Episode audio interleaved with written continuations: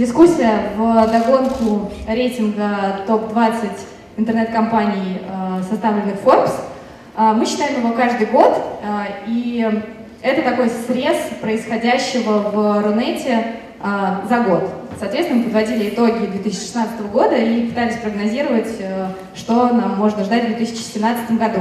Рейтинг составляется по капитализации, когда мы примерно понимаем оценку компаний, закрепленной на рынке в сделках, мы стараемся ориентироваться на нее. Если ее не было, мы стараемся рассчитывать э, капитализацию, проецируя мультипликатор зарубежных компаний и делая скидку на российские реалии. И этот дискорд э, был очень интересным в этом году, потому что, э, составляя рейтинг, редакция слышала примерно такую фразу «Да вы что, режьте вдвое, втрое, в четыре раза, посмотрите, что происходит в России, госрегулирование, а, сложная экономическая ситуация, падение потребительского спроса. И мы очень хотели поверить э, основателям компании и просто нарисовать ту цифру, которую, собственно, они нам там говорили, off record или on record. А, но вот приходилось э, быть э, более пессимистичными. Поэтому э, мы собрались здесь с экспертами, которые сейчас представит мой коллега. Э, но вначале мы бы хотели э, выяснить мнение у вас, поэтому в этой сессии будет а, вопросы. Я надеюсь, что вы все подключитесь к нашему интерактивному формату. А, со мной эти дебаты модерирует Кирилл Варламов, глава Фонда развития интернет-инициатив ФРИ. А, передаю ему слово. У нас э, сегодня еще идет онлайн-трансляция, и там, по слухам, заявок значительно больше. Сейчас мы делаем голосование, правильно? Вот. И просьба всех э, значит, э, участников и и онлайн а проголосовать. То есть э, вот ответить на этот вопрос. Значит, э, есть ли глобальное будущее у Рунета? А, примерно одну минуту будет длиться голосование, потом еще сколько-то будут длиться подведение итогов. А, люди, которые смотрят онлайн, точно так же могут принимать участие в этом голосовании. И имеется в виду глобальное будущее у компаний Рунета, у компаний, которые а здесь являются лидерами, насколько они могут э, развиваться, как мировые компании, выходить на другие рынки, а какие есть ограничения, там, связанные, может быть, с капитализацией компании, ну, то есть, как, как, как в том анекдоте, сильный-то я сильный, но легкий, да? Вот, и, значит, что еще хочется добавить? А, хочется добавить, что а, ко всем, значит, э, так, ну на что голосование заканчивается, нет? Еще не началось. Нет? Ну это вот минута уже. Давай старт. Старт? Да, давайте. Во. Вот сейчас. А я думал уже как бы это. Хорошо. На самом деле, ко всем участникам хочется обратиться. Еще раз, еще раз а, я. Это смысл? Да. Все. Не, я думаю, что, думаю, что уже там не надо второй раз посылать. Значит, какая сегодняшняя логика сегодня мероприятия? У нас есть э, группа оптимистов значит, и э, группа пессимистов. А, ну вот так коллеги разделены сегодня по ролям, это не значит, что они в жизни разделяют такую позицию, может быть как-то по-другому, но сегодня они такие роли выполняют, а, хотя мы не ограничиваем в их позициях. А, значит, логика такая, что сейчас будет голосование, мы все поговорим, значит, будет э, несколько раундов, будет три раунда таких разговоров, будут вначале говорить э, оптимисты, пессимисты, спорить между собой, я надеюсь, спорить. А потом у нас есть группа уважаемых приглашенных экспертов, которые сидят в первом ряду, мы поговорим с ними, зададим им тот же вопрос. И, а, а все, у нас кончилось голосование. Значит, да? И э, затем, сейчас э, меня предупредили, что примерно полторы минуты уйдет на то, чтобы обработать итоги голосования. А, э, и потом третья часть э, мероприятия – это вопросы, ответы э, из, из числа тех, кто пришел. Я не знаю, есть ли у нас опция для тех, кто в онлайне, мне кажется, нет. Ну, надо приходить.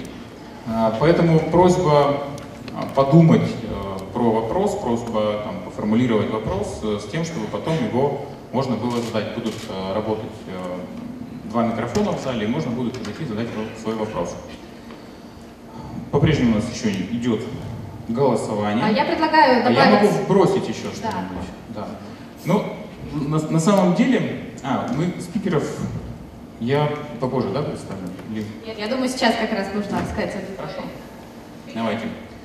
Давайте. Я представлю спикеров. У меня специальная есть, значит, заготовка. Итак, группу оптимистов сегодня представляет Михаил Соколов, One, Two, Three. Ну как-то так вы поживели. А, Оскар Хартман, самый известный иностранец э, в российском интернет-бизнесе. И э, Алексей Милевский, э, Mail.ru Group, это тот человек, который, Решает, купит ли ваш стартап. который покупает Mail.ru стартапы. Это вот, если вам нужно что-то продать Mail.ru, это к нему. И теперь группа скептиков. Э, Алексей Дегтярев, B2B центр. Антон Иншутин, Venture Partners. И э, Алексей Соловьев, Простор Capital. Я думаю, что экспертов тоже нужно сразу представить. Ага, Наших. да, давайте эксперты. Эксперты, я думаю, ты потом представишь. Хорошо, эксперты первого ряда. Владимир Коровкин. Сколково. Павел Терентьев, Adventure. А, Дмитрий Гальперин, Руна Capital. Денис Долматов, Карпрайс. Федор Вирин, Data Insight. Федора Вирина? Вот? И э, Сергей Рыжиков, 1С-Битрикс. И а, Александр Сысоев из 2ГИС. Да. Отлично. Я так понимаю, что у нас тоже в среди экспертов и пессимисты, и оптимисты. Да. А давайте вот проголосуем. Вот э, кто здесь э, отвеч- ответил на этот вопрос да, а кто нет. Вопрос, в каком горизонте? Слушайте, Глобально. мы, мы сейчас, давайте мы сейчас все это как раз с вами обсудим. Давайте, значит, э, на самом деле, действительно вопрос э, не праздный, оценки российских компаний, они в среднем, если смотреть на мультипликаторы, в 4-5 раз ниже, чем э, американских компаний, где-то и еще больше. А, Тем не менее, я бы хотел представить слово оптимистам. Кто готов начать? Да, отлично. Ваш Меня- голос меня уже слышно, да? За. Да, мой голос за. Сразу скажу про мультипликаторы. Не вижу никакой разницы в мультипликаторах между Mail.ru, Яндексом, Фейсбуком и Гуглом. При более-менее сопоставимых э, э, темпах роста мультипликатор э, там, price earnings, он находится в одинаковых диапазонах. Это говорит о том, что российские публичные технологические компании оцениваются ровно по таким же мультипликаторам, примерно как и там ведущие глобальные мировые интернет-компании, как Facebook с Google, которые ну, вдвоем уже стоят больше триллиона долларов на сегодняшний день и зарабатывают сумасшедшие деньги по глобальным меркам, а Яндекс и Mail.ru зарабатывают сумасшедшие деньги по меркам э, небольшой э, экономики в мировом масштабе российской экономики, поэтому как бы все очень соразмерно, а какого-то дисконтирования такого, которое мы наблюдаем в нефтегазовом или металлургическом секторе или в каких-то других секторах, его в технологических компаниях не видно, в публичных технологических компаниях. В непубличных технологических компаниях во многих секторах есть э, дисконт, э, он большой, он все-таки не 2 и не 4 раза, а, он может быть там 20%, 30%, он может быть и 50%, но это зачастую может быть связано с транспарентностью компаний, с какими-то вещами, которые связаны с регулированием рынка. Про регулирование сегодня, наверное, все будут очень много говорить, но регулирование — это глобальный тренд. Мы не, не единственная страна, где, скажем так, возрастает регулирование разных секторов, включая там интернета и информации, и хранение данных. Э, Мы видим примеры суперуспешных компаний, торгующихся по сумасшедшим мультипликаторам, как, например, китайский рынок, там регулирование гораздо более жесткое, чем в России на сегодняшний день. Я думаю, мы их еще не скоро догоним. Поэтому просто я бы сказал, что надо смотреть на какую-то отправную точку. Вот есть Российская Федерация, у нас есть э, экономика, она перестала падать. В этом году она вырастет, в следующем году, будем надеяться, она вырастет побольше. А, У нас есть много таланта в стране, у нас много технических вузов, У нас есть глобальные IT-компании, там как Касперский, есть э, софтверные компании, есть аутсорс-компании, которые для мировых э, лидеров делают очень много разработок. Э, подрастет новое поколение, оно сольется с какими-то бизнесменами, активными людьми, они будут генерить новые идеи, создание каких-то глобальных софтверных компаний, гейминговых компаний. Мы это уже где-то частично наблюдаем, и таким образом Россия все-таки будет, скажем так, в топе. Э, Наверное, мы не можем себя сопоставлять с Америкой, там, но почему мы должны себя именно с Америкой сопоставлять? Давайте посмотрим на Европу. Там прекрасный уровень жизни, много замечательных стран, но они даже не близко по уровню IT и технического таланта по сравнению с Россией, поэтому я оптимист.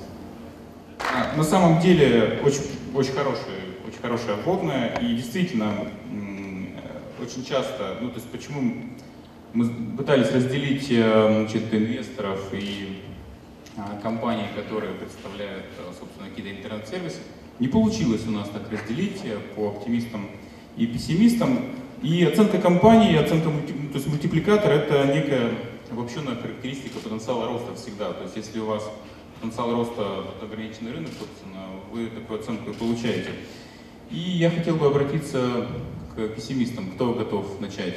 Мне кажется, Антону стоит, потому что как раз они очень много инвестируют давайте. в Европу. Давайте, давайте, Антон пожалуйста. только что продал Get Volkswagen по оценке 3 миллиарда долларов. Тяжело быть пессимистом после.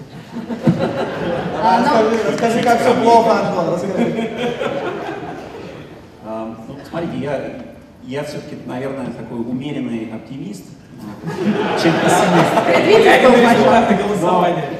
Но э, я, честно говоря, с трудом верю именно в глобальное будущее Рунета. То есть я верю в будущее Рунета как бы для, для Рунета и в рамках, э, так сказать, одной страны. Да? А, но на самом деле очень мало примеров э, российских компаний, которые были успешны э, за рубежом и успешно смогли туда выйти. Да? Кроме там, кибербезопасности и гейминга, я, в общем-то, особо больше примеров не знаю, именно таких больших примеров. И во многом это связано с тем, что а, а, у компаний здесь, в России, зачастую возникает как недостаток капитала, так и недостаток а, неких ресурсов, связанных и, и опыта, связанных с операциями на каких-то других рынках. В большинстве случаев как бы, компании здесь с большим трудом поднимают деньги. У нас вот есть опыт там уже в большом количестве сделок, когда мы помогали компании поднимать а, деньги, это очень сложно. А, практически все венчурные фонды перестали инвестировать в Россию. Осталось тут три private equity фонда, как бы, в котором все, в общем-то, ходят за деньгами. Это первое. Второе, как бы а, у российских компаний исторически всегда были проблемы с масштабированием за рубежом, связанные с тем, что тяжело как бы подстроиться под несколько другой менталитет, особенно если речь идет о Штатах. Да? А, нету опыта в продажах. А, если речь идет о каких-то B2B компаниях, то, соответственно, там нужно нанимать продажников, как бы, и, видимо, приходится нанимать местных, потому что в России ни у кого опыта в этом особо нет. А, я думаю, что по этим причинам, собственно говоря, это вряд ли поменяется в будущем серьезно. А, и я сомневаюсь, что будет большое количество российских компаний, которые будут там как-то мега успешно за рубежом. Я могу Оскар, поопонировать. Да, я, ну, то, что Антон говорит, это правильно, если не брать в учет, что Россия это меньше 2% мирового населения. Да, и не, ну, там, не примерно 2% мирового ВВП. При этом Россия создала существенно больше, чем 2% глобальных интернет-компаний. Да, вот даже вот сегодня есть Туджис, Туджис э, больше, больше, чем в России. Да, как бы есть много CarPrice, есть э, много на самом деле есть много скрытых чемпионов, онлайн-казино там большие принадлежат русским. Э, самый большой сайт секс-камер, Бонга Кемс сделали, он победил во всем мире вот в этом бизнесе. Таланты у нас есть, да, и больше, чем 2%. Существенно. Э, мы обычно себя просто сравниваем с Америкой или с Германией, но есть, такие, ну, есть много других стран, да, там, не знаю, Нигерия, Пакистан, Э, они не создают э, мировые интернет-компании в таком же темпе, как Россия. Из-за этого какие ограничения, я никаких ограничений не вижу. В России есть все, чтобы это делать. Да? Нет ограничений, кроме умственных э, таких ограничивающих убеждений. Потому что у меня сейчас один друг, он делает конкурента Алибабы из России. Он говорит просто, я буду конкурировать с Alibaba. Да? Вопрос амбиций, вопрос смелости, готов ли ты не надо ждать, чтобы было легче, не легко конкурировать глобально. Ну, вот, корпорации, например, вышли на японский рынок. Да? И многие говорят, «А почему, как это, но теперь у нас в Японии там как-никак, первый год 20 миллионов долларов оборот. И э, вот, главное не делать себе, вот, Россия только страдает одним, э, самоограничивающее убеждение. Всегда большинство людей, предпринимателей думают, что кто-то лучше, чем э, Россия, ну, в России, а на самом деле это не так, это просто стереотип, стереотипы побеждают. А по факту в России, да, что в России есть? Абсолютно потрясающие кадры и люди для IT-технологий, технологий, искусственный интеллект. Все тренды сейчас, да, искусственный интеллект, кибербезопасность, все это русские люди умеют хорошо делать. Да, из этого что русские люди плохо умеют делать? Да? Традиционно. Ну, вот это в производстве, там, Industrialization 2.0, Россия сильно проигрывала, потому что ну, не умеем мы делать вот это тысячу раз одно и то же движение, э, немцы умеют лучше, японцы умеют лучше, а сейчас это не надо. Сейчас какой тренд? Да? Все, что это делают роботы, все, что русские люди делают плохо, делают роботы. Правильно? Вот, вымирающие профессии, да, все, что русские люди делают плохо, да, вымирающие профессии. Из-за этого, э, да, а то, что люди делают, русские люди делают хорошо, это решать сложные проблемы, э, креативная работа. Вот, например, у меня в компании, когда есть сложная задача, которую непонятно как решить, все как волонтеры хотят на ней работать. Да? Это вот такая э, тенденция, вот, мотивация. Из-за этого у нас очень сильная вот, предпринимательская сила России. Я удивлен, например, да? несмотря на то, что у нас курс э, два раза рубль обесценился, все плохо, казалось бы, есть все причины ничего не делать. Я встречаю каждый день много предпринимателей, и они все вот создают новые бизнесы, создают предпринимательская сила в России потрясающая. Да? Если взять, например, чисто статистику, да? сколько есть людей в мире, которые построили больше, чем одну миллиардную компанию. Да? Вот во всем мире таких людей только 300 человек. Из них по статистике русских должно быть сколько? Там 2%, да, не более. Но на самом деле их, их почти 10% русские предприниматели очень талантливые. Есть очень много серийных предпринимателей, которые три раза, как Сергей Ломакин, например, три миллиардных компаний построил. Из-за этого в России есть предпринимательство, в России есть кадры. Единственное, что в России, вот, единственное, что отсутствует, это вера в себя. Потому что почему-то американцы верят, вот сейчас пришли убивать Delivery Club, этот, как он называется, Uber Eats или что-то, да? Американец верит, что он может в России победить. Он пришел вот и говорит, заявляет, я с ним встретился, говорит, мы сейчас Россию возьмем быстро. Интересно, почему? А почему вы не верите, что вы можете пойти в Америку и, и победить Uber Eats в Америке? Почему мы это не делаем? Вот это, э, вот это не хватает. Вот и все. Я думаю, э, надо будет скинуться. Ну, как, как обычно, все ограничения в головах, все перегородки в головах.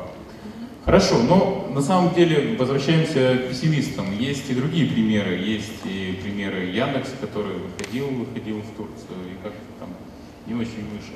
То есть э, есть действительно хорошие компании, но есть и значит, пессимизм. Вот э, что, что думаете? Наверное, в мотивационных сессиях э, с Оскаром сложно спорить, потому что почему-то... Придется. Да. Э, я не знаю, учат ли мотивационным сессиям, э, в принципе, делать, но по поводу пессимизма важно сделать ремарку.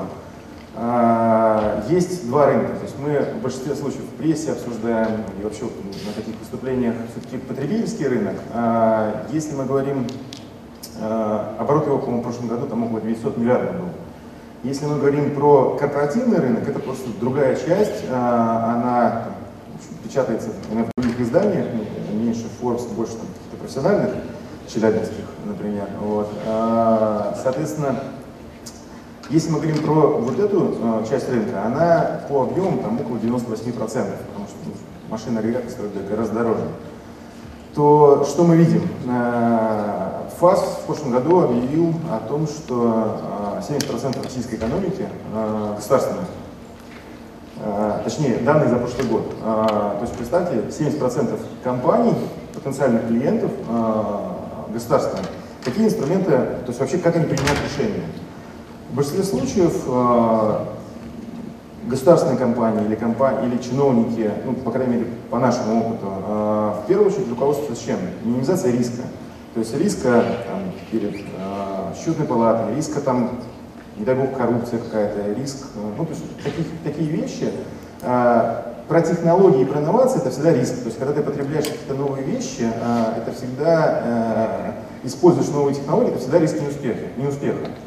И э, там корневая мотивация просто в общем, другая. А второй момент, когда мы говорим о том, что в общем, 70% экономики это государство, то мы понимаем, что э, как продается в государстве? Э, продается через э, какие-то там постановления правительства, через законодательные нормы, и это в первую очередь все-таки не а, такой скилл маркетинга а, и продаж, это скорее навыки лоббирования и там, правильного ставления интересов в правильных кабинетах. И в таком случае, когда то есть, действительно российские компании, ну то есть если конкуренция такая, ты конкурируешь не а, потому, насколько у тебя а, крутой технологический продукт, а, насколько он там приносит какую-то выгоду, а, ты не конкурируешь маркетинговым способом, ты конкурируешь лоббированием. И когда российские компании выходят за рубеж, B2B компании, я сейчас не говорю про потребительский сегмент, там все-таки маркетинг. А, когда российские компании выходят за рубеж, то навык лоббирования и навык протекционизма просто не работает. А, мы, то есть там находятся такие же местные игроки, да, которые владеют на местном рынке гораздо большим ресурсом и э, специализацией, просто с ними невозможно конкурировать. Я согласен с формулировкой, что действительно у нас много очень таких правильных инженерных идей. Э, но продавать там, э, то есть создавать продукт э, возможно здесь, и многие компании э, российской IT или вообще СНГшные, они имеют центр разработки здесь. Это правильно с точки зрения себестоимости. Но маркетинг, продажи и продуктовая составляющая, то есть как, насколько будет технологическим продукт, а, какие задачи будет решать, какими способами, какая архитектура его будет. А, в этом плане мы все-таки, в общем, отстаем а, от и Америки, и Китая в том числе. То есть нет глобального будущего? Нет, глобальное будущее есть, если ключевой момент изменить наш подход. То есть мы говорим о том, что как мы работаем на российском рынке? А у нас идея... Алексей, у нас будет третья Им, часть, импортозамещение. где можно будет сказать, а, что мы предлагаем делать. Да? Окей, окей. Спасибо большое. И возвращаемся к секции а, оптимистов. Алексей, ваше, ваше мнение, ваша точка зрения на, на вопрос. Ну, я, наверное, тоже такой умеренный оптимист, я скажу. Умеренный. Да, где-то Что вас пересадить не могу? чем-то среднее между оптимистом и пессимистом. А, в целом, а, я хотел бы сказать, что мы, наверное, как Mail.ru а, сейчас активно там участвуем в сделках, то есть я как, э, можно сказать, как из стороны компаний, так и со стороны инвесторов могу смотреть на данный вопрос. И мы, наверное, просматриваем там каждый год э, ну, сотни компаний в плане там M&A и инвестиций. И, наверное, сейчас э, я вот тоже хотел смотреть а сколько компаний могут войти потенциально в этот рейтинг, вот, на наш взгляд. По моим прикидкам, это 5 компаний, которые могут войти в э, новых компаний, которые могут войти в рейтинг с э, оценкой 100 миллионов долларов. А, но сколько этим компаний, э, это со стороны потенциала рынка, со стороны их текущих ростов, но сколько им идти до данного до данного события, чтобы войти в этот рейтинг, это, наверное, очень долго. Они могли бы э, войти в него быстрее, но в данный момент действительно им не хватает текущих инвестиций на рынке. А, поэтому э, рейтинг, наверное, он может измениться, но может измениться не в краткосрочной перспективе, а в достаточно долгосрочной перспективе. И, на мой взгляд, э, если брать компании рейтинга, то в краткосрочной перспективе они останутся такими, как они есть, а, и причем компании будут консолидироваться, скорее всего. И причем консолидация будет вокруг э, тех игроков, которые э, сейчас на данный момент уже зарабатывают значительную прибыль, такие как Mail, Яндекс, Авито, и могут либо кого-то покупать, либо активно инвестировать э, в новые драйверы роста. Если посмотреть на многие компании из рейтинга, то в целом они либо очень давно на рынке, либо в них было инвестировано значительное количество средств, допустим, там по всей, по всей компании e-commerce, такие как Кубеви, Помод и, и другие. Но если посмотреть, допустим, на прошлый год, то из крупных раундов финансирования их можно там по пальцам посчитать, это, наверное, Get, э, Босфор, и практически, практически крупных раундов не было. А, в, в такой ситуации в целом компаниям э, тяжело найти деньги на самом деле, и ну, небольшим компаниям тяжело найти деньги и тяжело быстро построить что-то большое, что может войти в рейтинг. Поэтому, э, на мой взгляд, в целом будущее у Рунета есть, э, потому что русские люди, они ничем не отличаются от людей во всем мире, они также пользуются сервисами такси, они также заказывают в интернете, также покупают... Если глобальное будущее у российских компаний, вот как вопрос На, насчет, насчет, если говорить про глобальное будущее, насчет глобального будущего э, я скорее э, более пессимистичен, чем оптимистичен, э, потому что есть, э, есть определенные типы компаний, такие как игры, есть э, Странно, почему они не включены в данный рейтинг, потому что Мы есть такие... их отдельно. Да, потому что есть такие компании, как PlayerX, допустим, которые сейчас могут там уже миллиард стоить и быть включены в этот рейтинг, который зарабатывает выручку на мобильных играх. А, и таким компаниям, вот и Mail.ru приобрел Pixonic, таким компаниям а, легко зарабатывать, зарабатывать выручку глобально. А какие-то более локальные истории, им тяжело выходить а, на а, глобальный рынок, потому что им же, опять же, нужно конкурировать с теми компаниями, у которых большой доступ к ресурсам и финансированию. А, поэтому, а, если какая-то очень перспективная рыночная ниша, в которой действительно очень много денег, и компания хочет выйти, допустим, в Штаты, то там эта ниша тоже перспективная, и там наверняка есть э, э, большое количество компаний, у которых а, доступ к ресурсам намного больше, чем у этой российской компании. А, скорее я верю а, в какие-то нишевые B2B истории и B2B сервисы, которые могут выйти на американский рынок и выйти в небольшой нише, которая еще не занята американскими компаниями, которую скорее они пока не замечают в плане того, что это действительно очень сильно нишевой продукт. Спасибо. И а, завершающая речь Алексея, я знаю, что он точно пессимист.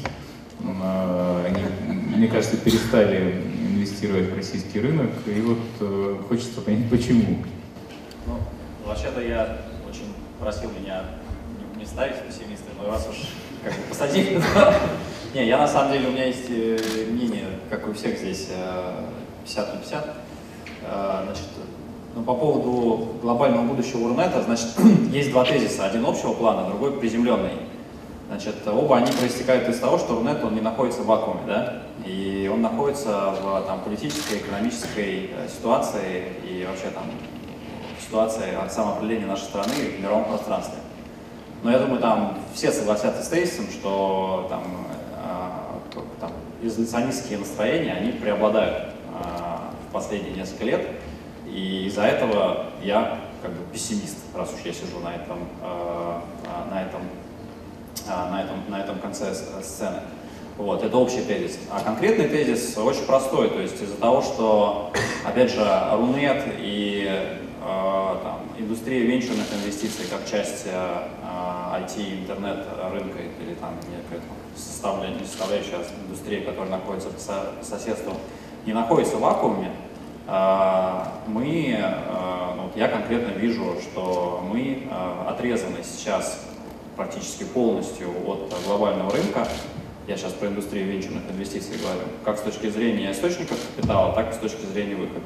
После того, как мы поругались со всем миром, если можно так сказать, если не со всем миром, то с большей его частью. Я там не знаю несколько венчурных фондов российских, некоторые представители фондов сейчас здесь в зале находятся у которых конкретные сделки по выходам висели на темшитах с иностранными инвесторами, они все были отменены, и у которых были конкретные, э, там, опять же, темшиты или уже какие-то предварительные договоры с национальными инвесторами или частными инвесторами, являющимися источниками капитала для рынка венчурных инвестиций российских, и они тоже были отменены. И если у нас вот эта вот э, ситуация будет продолжаться, то ну, как бы западный инвестор, он а, не будет а, хотеть идти к нам, и западный стратег не будет хотеть покупать наши стартапы. Я, вот, у меня есть такая цитата, есть такой европейский инвестиционный фонд, как так называется, в общем, институциональный инвестор в Европе, он LP там 30 с чем-то европейских фондов. Я на конференции прошлой осенью к нему подхожу, говорю, ну что, Россия, типа, давай. Он говорит, зачем мне Россия, если у меня есть Польша? Вот. И все. То есть Польша там часть Евросоюза, экономика развивается быстрее, талантливых людей там столько же, сколько и у нас. Населения, да, не так много, но зато они там э, обладают кучей других преимуществ, и главное, нет никаких политических рынков. И я его прекрасно понимаю, зачем ему весь этот, э, извините, все эти сложности, да, там, если не сказать другое слово, если у него есть Польша. Вот такой ответ. Поэтому, если мы выйдем из, из вакуума, то Спасибо. я туда пересяду. Если не выйдем, то я здесь. Кстати, это, этой проблеме есть конкретное решение. Да, вот этот имидж, э, который русский, да, он мешает. Я вот в Берлин приезжаю, в Силикон Вэлли, везде, там, в Израиле, неважно. Э, русские предприниматели супер успешно там конкурируют против кого.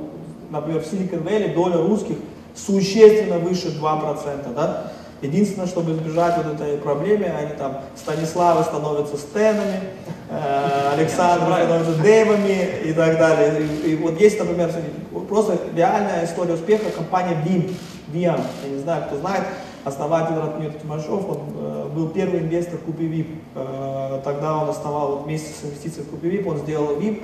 Э, сейчас это одна из абс абсолютно доминирующая свой рынок компания, основана у них э, все равно большинство сотрудников находится в Санкт-Петербурге, и 10 миллиардов капитализация построена... Но 3, я прошу прощения, но 3%, 3 выручки на Россию.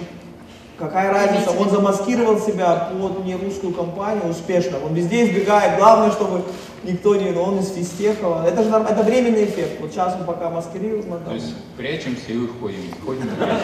Вы знаете, у нас... Мигрируем, мы мигрируем под иностранные компании. У нас был опыт как раз. А, мы российская компания на российском рынке и все время росли. И только в 2016 году мы смогли обеспечить выручку 2012 года в долларах. То есть в рублях мы росли каждый год. А, как мы выглядим по отношению к западным инвесторам и западным деньгам? А, в 2013 году у нас была выручка, потом она э, просто вдвое. Мы доказываем, что мы растем, они говорят, ребята, как растете? Вот как бы... Бигмарков растет, ну как. Да, да, да, только если растем, да. Э, аудиторы просто в пинель это не вставляют, Хорошо.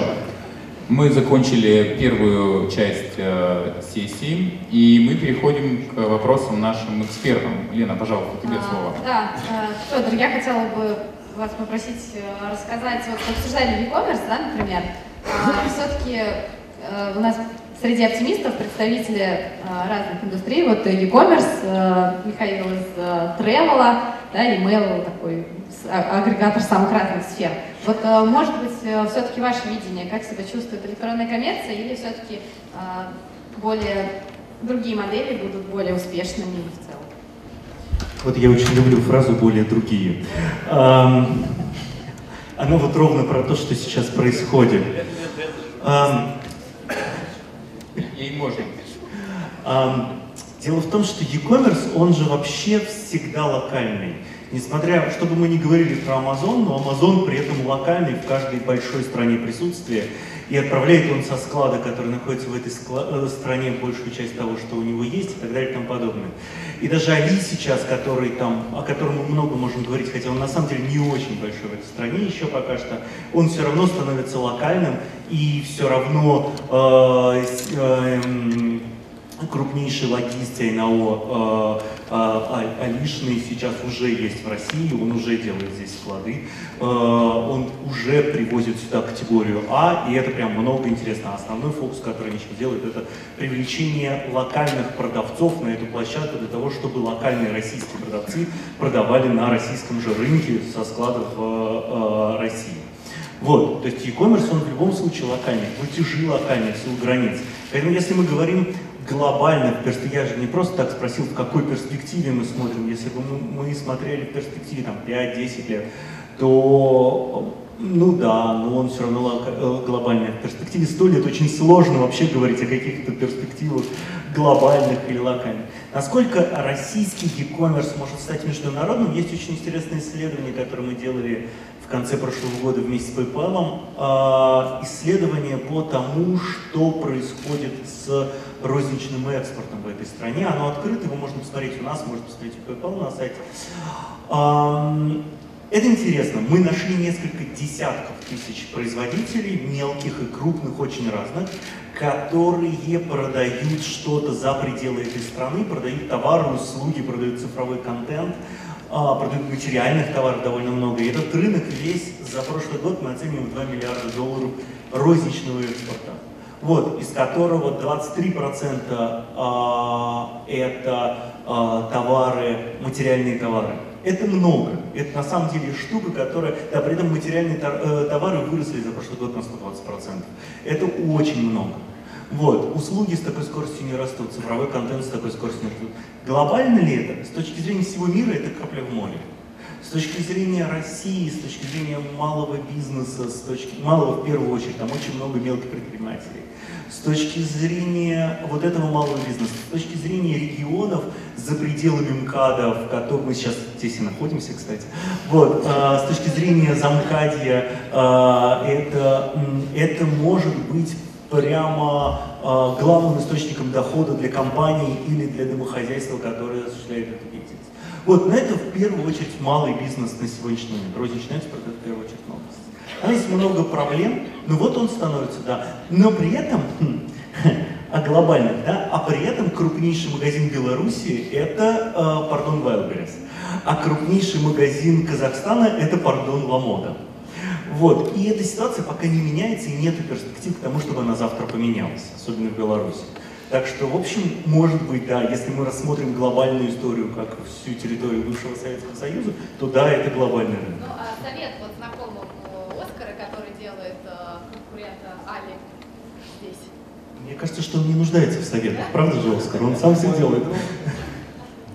Вставай. За прошлый год э, сколько у вас в итоге было сделок и сколько из них российских? И вот э, ты скорее на стороне Алексея из простора, и слетали ли у тебя термшуты? Да, можно, кстати, тоже как-то выражать мнение, вы скорее там пессимист или оптимист вот, среди экспертов. Паш Терентьев, фонд Adventure, мы занимаемся венчурными инвестициями э, достаточно давно, с 2009 года. А, в прошлом году мы наверное, сделали порядка 16-17 сделок, из которых э, из которых 80, наверное, процентов это не российские сделки. А, я четко на правой стороне сцены, я пессимист, причем не умеренный, а, я бы сказал, полноценный пессимист. А, у нас, а, отвечая на этот вопрос, Лена, у нас в период турбулентности, когда происходил Крым и вот связанные с этим события, у нас не слетали никакие сделки, но но, конечно, с тех пор, э, когда мы сделали, вот, продали Delivery Club э, немцам, у нас э, мы видим очень сильное охлаждение инвестиционного интереса как со стороны каких-то международных фондов венчурных по отношению к России, так и стратегического интереса с точки зрения покупки каких-то российских, российских бизнесов,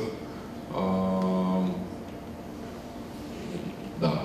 Почему я, почему я пессимист в отношении России? Я все-таки не полный пессимист, но понятно, что э, как бы Россия по мировым масштабам это там маленькая экономика и никакого глобального будущего, давайте смотреть всем объективно, у России э, как там, большой экономики или экосистемы э, не будет. Будет успешный пример, как Оскар или там Ратмир, а, но как бы, локальное будущее будет, в этом я не сомневаюсь, может быть оно будет не совсем светлое, вот, наверное, оно не будет, оно не будет там супер мрачным, как бы, ну, если там еще какие-то регионы будут присоединяться. А, но, как бы, ну, будет турбулентность какая-то. Вот. какие-то делать, делать прогнозы по вещам, которые мы не контролируем, я не могу.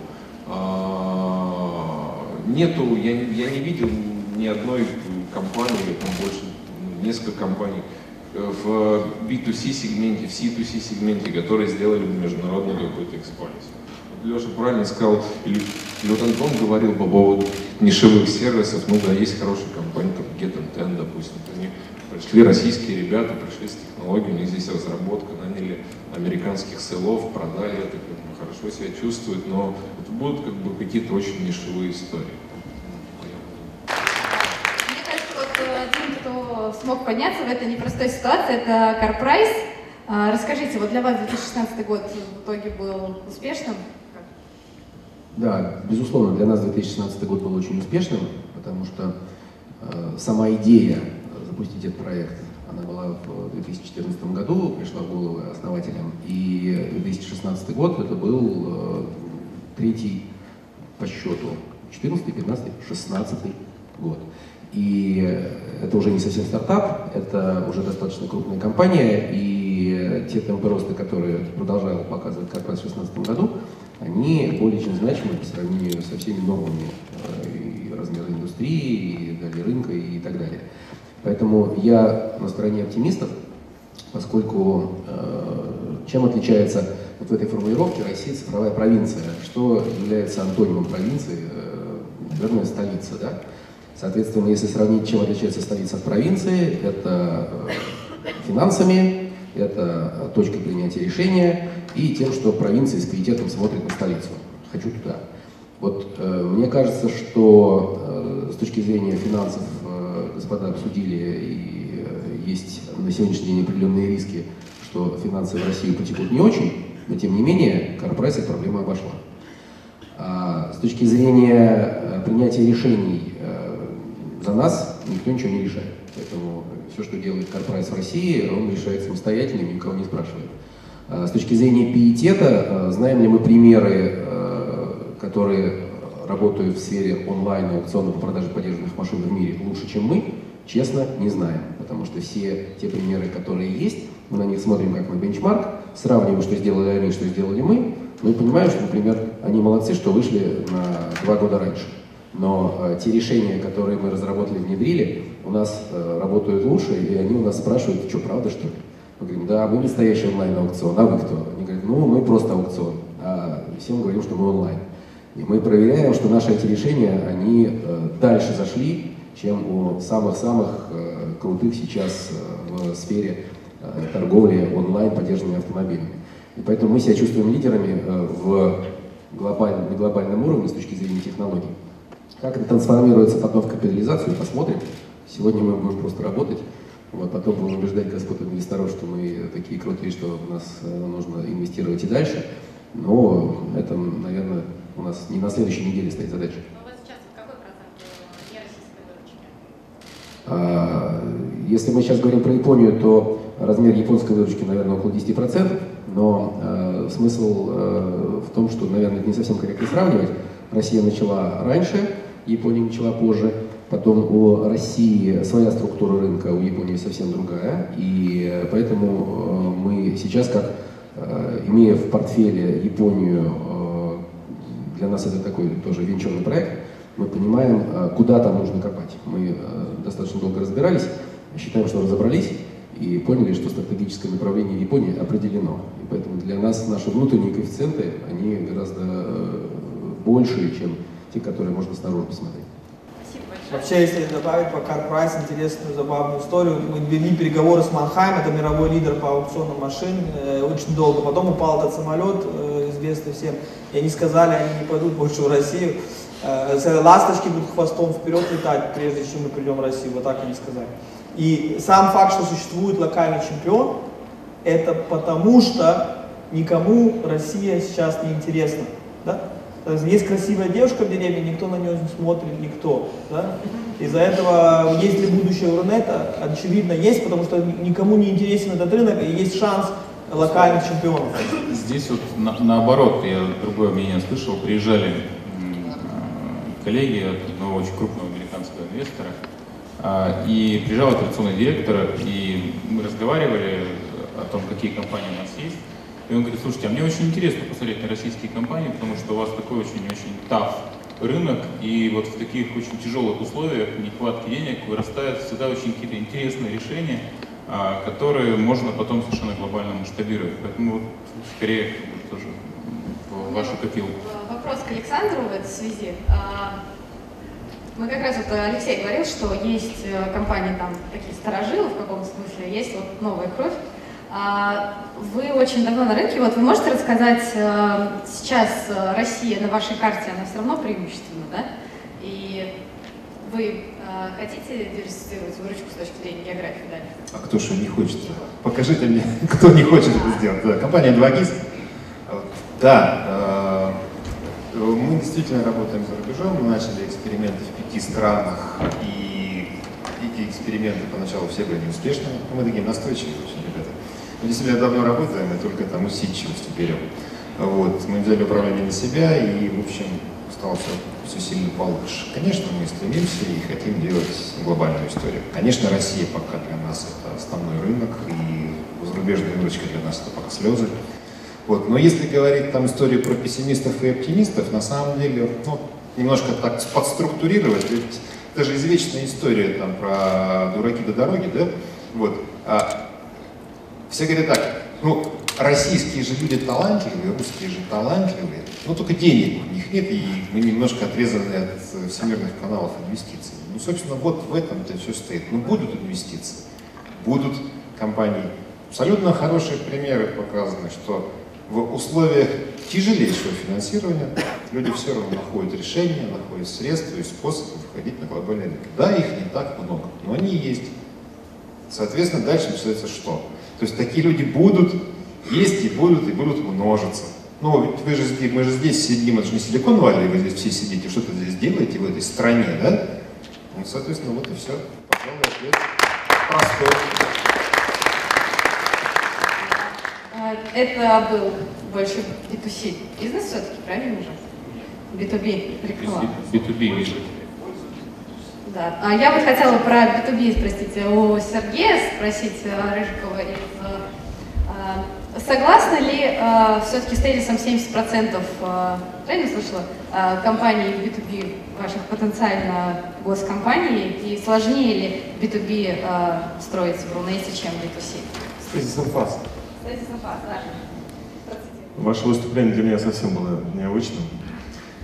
На самом деле, э, сначала небольшая такая история. Нейробиологи удивительные люди. Они иногда делают такие эксперименты, от которых прям не знаешь о том, как реагировать. Вот если, например, эту аудиторию разделить пополам, в одной аудитории заставить людей писать сочинения на тему «Какие русские балбесы», а эту аудиторию писать на тему «Какие русские молодцы», то у той аудитории IQ будет в два раза больше, если сделать после этого теста.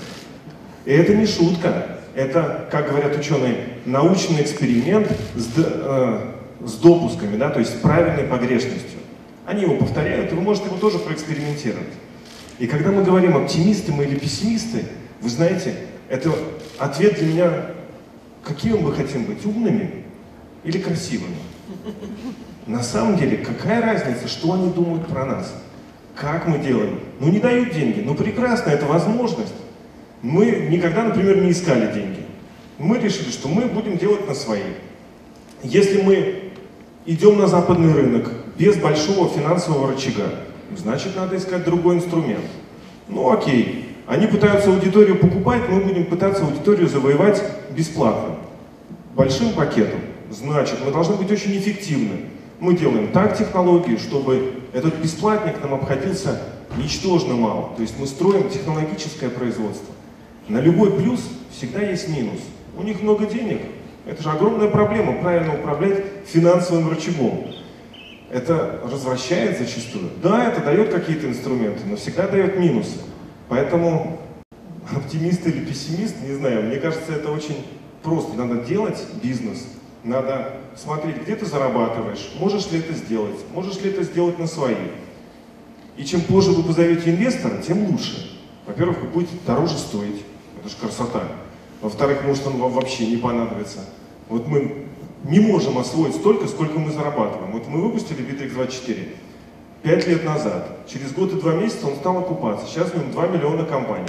У нас весь мир, вот есть у нас вот такая карта, и там каждая циферка это компания, которая нами пользуется. У нас пока плохо с Китаем и с Африкой. Ну, с Африкой мы уже придумали, что сделать, мы французский язык скоро выпускаем. А вот с Китаем пока не придумали. Может, давно выпустили китайский, а он чуть не работает. Ну, надо, видно, ехать, понимать. И продаем мы все это из Калининграда. У нас 200 человек, и мы отлично работаем. Это B2B бизнес. И вы знаете, никогда не пользовались административным рычагом. Так что, на мой взгляд, не должно быть никаких приколов. Спасибо. Я, кстати, Владимир хотела попросить рассказать про ситуацию в регионах, потому что мы как бы привыкли, да, что у нас на радарах как раз э, компании с московскими офисами и как раз часто потребительские. Дубль ГИС, не Дубль московский. ГИС, да, как раз я очень радуюсь. Э, Но тем не менее, вот э, я знаю, что просто э, вы делали исследование большое как раз по интернету в регионах, да, интернет-бизнесу в регионах. Как они себя чувствуют? Мы действительно сделали исследование про цифровую жизнь российских книгобольств, вы можете посмотреть на сайте «Насколько». Я чуть шире хотел сказать к вопросу о пессимизме или оптимизме.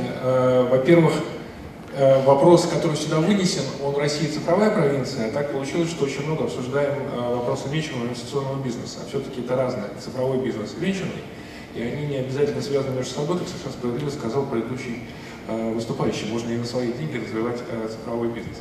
А Я бы, вот э, у Питера Телли э, «Ноль к единице», книжка там начинается с того, что он рассказывает, что задает вопрос всем, а э, есть ли такое, во что вот все верят, а вы считаете, что они не правы. Вот я зачелленджил бы главную позицию многих ораторов здесь, что Россия маленький рынок.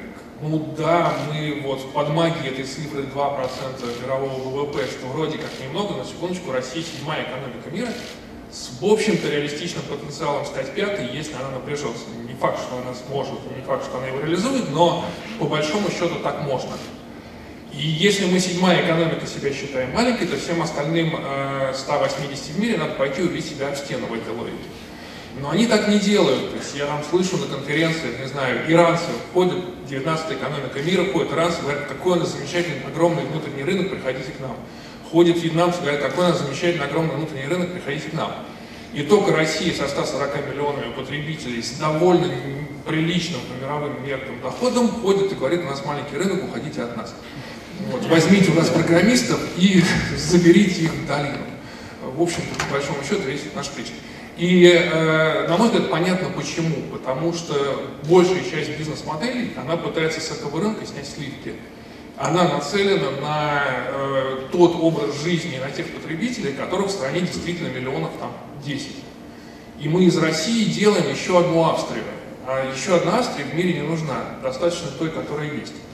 А вот э, потенциал рынка со 140 миллионами потребителей, которые действительно другие, у них другие как бы сильно замкадные э, доходы, стиль жизни, но при этом у них есть деньги. Я занимался региональным банкингом, я точно знаю, что в регионах часто проще зарабатывать и больше зарабатываешь. А, прекрасный пример магнита, как в ритейле. Да? Вот Галицкий взял и сказал, что рубль в Краснодаре такой же рубль, как в Москве, то в Краснодаре он дается дешевле. Поэтому крупнейший ритейлер в стране долгое время вообще обходил Москву по периметру, и, и вот ему не интересовало, что происходит в пределах МКАДа. Там, там за МКАДом гораздо больше денег, гораздо легче чаще, часто они лежат. И вот, на мой взгляд, Россия сейчас является цифровой провинцией именно поэтому, что мы импортируем бизнес-модели вместо того, чтобы пытаться использовать реальные силы и реальные возможности своего рынка. Когда вот это вот ментальный блок будет снят э, и развернут, а рынки, сопоставимые с нами, Индия, Бразилия, Китай и так далее, сопоставимые по разным параметрам, они идут от обратного, они всегда то, что называется bottom of the pyramid. Да? Мы занимаемся инновациями, которые захватывают 80% населения нашей страны, говорят индийцы. Мы вот придумаем что-нибудь, чтобы неграмотный крестьянин по отпечатку пальца, значит, смог свои несчастные две руки положить на депозит. Вот, вот чем занята вся Индия.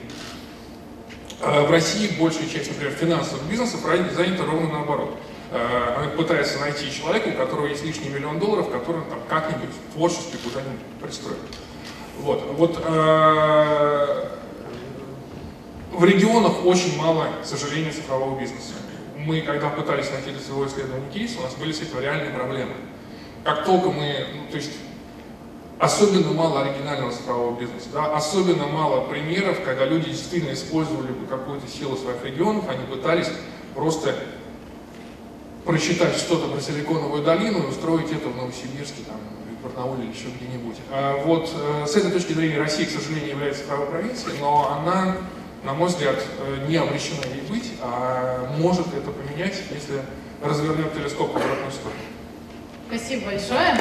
Я соглашусь с предыдущим э, выступающим, что, на мой взгляд, конечно, Россия на сегодня не является э, цифровой столицей, ну и, наверное, из этого вытекает, что на данный момент является цифровой провинцией.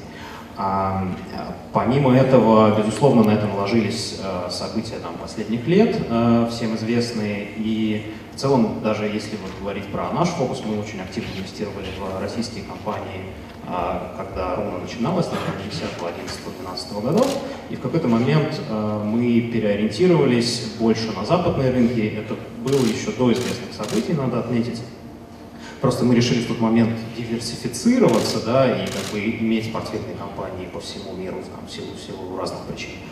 А, вот, и на это плюс еще наложился а, нынешний а, ну, негативный цикл, да, то есть если говорить о том, оптимист я или пессимист, я, наверное, считаю, что мы сейчас являемся, что мы просто находимся в такой точке, когда мы еще падаем вниз, там, грубо говоря, но бизнес э, цикличен, да, и каком-то горизонте, не знаю, может быть, пяти лет, мы а, все-таки вернемся на восходящую кривую, да, и тогда тут, наверное, будет гораздо больше оптимистов, среди а, выступающих. Ну, в зале и так много оптимистов. А, вот, а, значит, а, действительно, вот Алексей из простора говорил, что там были ситуации в районе 2014 года, когда компании а, уже под когда уже подписанные термшиты не срастались, сделки разваливались. Да? То есть у нас действительно было, наверное, два таких кейса в районе 2014 года, и ну, это еще, еще, еще одна монетка в эту копилку, да, что как бы, мы сейчас находимся в негативном цикле там, в отношении ближайших пяти лет. Я являюсь, наверное, пессимистом. А, рынок покупателя, обратите внимание, у нас тут вот а, примерно, наверное, 12-14 человек, из них там, потенциально один а, Алексей а, представляет компанию, которая там активно стартапы покупает, все остальные ну, инвестируют, продают, инвестируют, продают или пытаются продать. Вот. Но, в общем-то, рынок одного покупателя, он сидит на сцене, хорошо, что он есть. Спасибо, что пришел.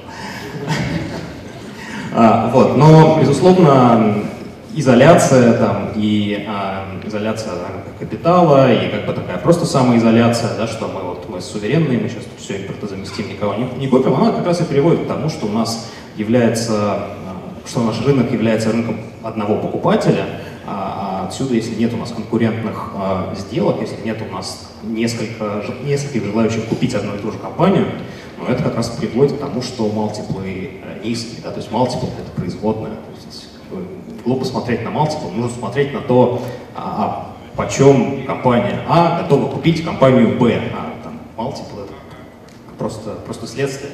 Вот, если эта компания желающая купить, она одна, а желающих продать их там 10, ну вот как бы мы при, при, приходим к тому, что оценки достаточно низкие. Вот. При этом, говоря о таланте, ну, безусловно, в России, там, почему я считаю, что в перспективе 10 лет а, у нас есть будущее, потому что, безусловно, талант есть, есть компания Vim, про которую уже говорили очень успешно, есть ряд других э, успешных компаний э, из России или там из, не знаю, стран СНГ, которые достаточно неплохо а, выходят на западные рынки, а, там тот же JetBrains питерский, который еще не упоминали, там, не знаю, белорусский Wargaming и так далее. И так далее. То есть они, они как бы есть, в этом у нас в портфеле есть одна компания, которая не попала в рейтинг, но ей пользуется весь Рунет, и она бы там в первую десятку по реальным мультиплам, по реальной капитализации попала. А, ну да. А, в общем, тоже профессионалам известная компания Nginx, она в первую десятку этого рейтинга, она бы совершенно точно вошла там, по последним сделкам. А, вот, поэтому как бы в горизонте долгосрочном, наверное, я оптимист, я надеюсь, что изоляцион, изоляционистские настроения закончатся, как следствие а, у нас тут образуется достаточно такой здоровый, не перегруженный деньгами, а, но при этом все равно а, талантливый в целом рынок, да, капитал вернется, и будут дальше появляться глобальные, глобальные истории. Но при этом, конечно, безусловно, наверное, даже в перспективе 10 лет я не считаю, что мы станем цифровой столицей. Да? То есть мы будем достаточно, наверное, успешной страной, но, к сожалению, или к радости, пока не ст- не столицей. Спасибо, Дмитрий.